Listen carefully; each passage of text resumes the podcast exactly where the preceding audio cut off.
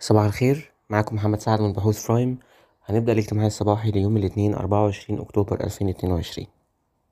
من أهم أخبار الاقتصاد عندنا النهاردة مجموعة من التصريحات اللي كانت اتقالت على هامش آه تص...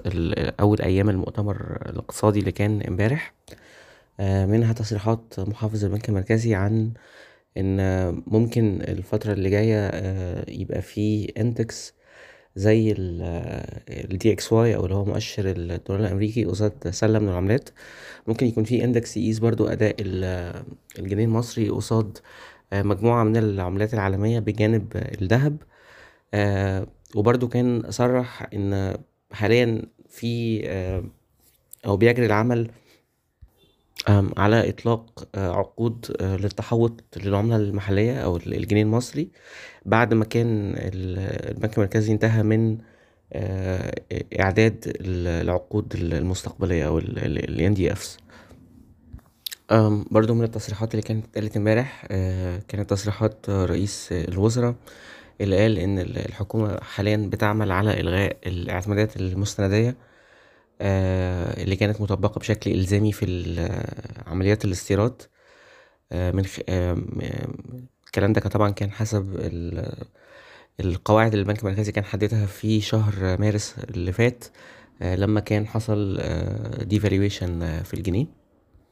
وده بيجي في ضوء يعني إجراءات الحكومة إن هي تساعد في تسهيل إجراءات الاستيراد بسبب الصعوبات اللي كانت موجودة والتكدس الكبير اللي كان موجود في المواني الفترة اللي فاتت. من أخبار الشركات السويدي كان طلع بيان بيقول فيه إن مفيش أي صحة للأخبار اللي كانت متداولة عن إن الشركة بتسعى إن هي ترتب قرض بقيمة خمسة مليار جنيه من تحالف بنكي مكون من مجموعة من البنوك بقيادة بنك مصر. كان في خبر طلع امبارح بيقول إن السويدي عايز يعني أو بيرتب قرض بالقيمة دي لسبع شركات تبعه عشان يساهموا في تمويل رأس المال العامل أو ال working capital بتاعه.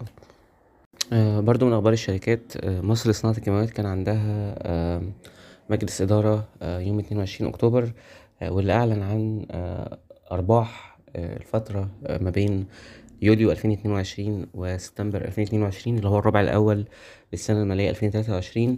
الشركة عملت نقلة قوية جدا في الأرباح نمو مية في المية تقريبا. الشركة حققت أرباح بمية وأربعة مليون جنيه قصاد خمسين مليون جنيه خلال الربع المقارن للسنة اللي فاتت بسبب الارتفاع الكبير في أسعار المنتجات وبالأخص في الكوستيك الصودا أو الصودا الكاوية برضو من أخبار نتائج الأعمال العمل الصوامع كانت نزلت النتائج المبدئية للربع الأول للسنة المالية ألفين تلاتة وعشرين الشركة قدرت تحقق صافي أرباح وصل إلى تلاتة وعشرين مليون ونص بالمقارنة بتقريبا عشرة مليون جنيه السنة اللي فاتت. في نمو كبير في الأرباح سببه نمو في ال revenues أو في الإيرادات بنسبة ستة وخمسين في المية. بجانب تحسن في هامش مجمل الربح. الإيرادات سجلت مية أربعة وأربعين مليون جنيه. هامش مجمل الربح أو ال gross profit margin سجل أربعة وتلاتين في المية خلال الربع بالمقارنة بيه سبعة وعشرين في المية في الربع المقارن في السنة اللي فاتت. دي كانت أهم أخبار النهاردة. شكرا صباح الخير.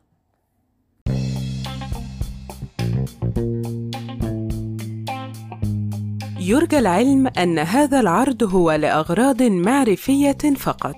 ولا يمكن اعتباره عرض أو توصية شراء أو بيع أو إدارة استثمارات أو خدمات استشارية. ينصح باستشارة مستشارك المالي قبل اتخاذ أي قرار استثماري. الأداء التاريخي ليس مؤشرا يعتمد عليه لتحديد الأداء في المستقبل.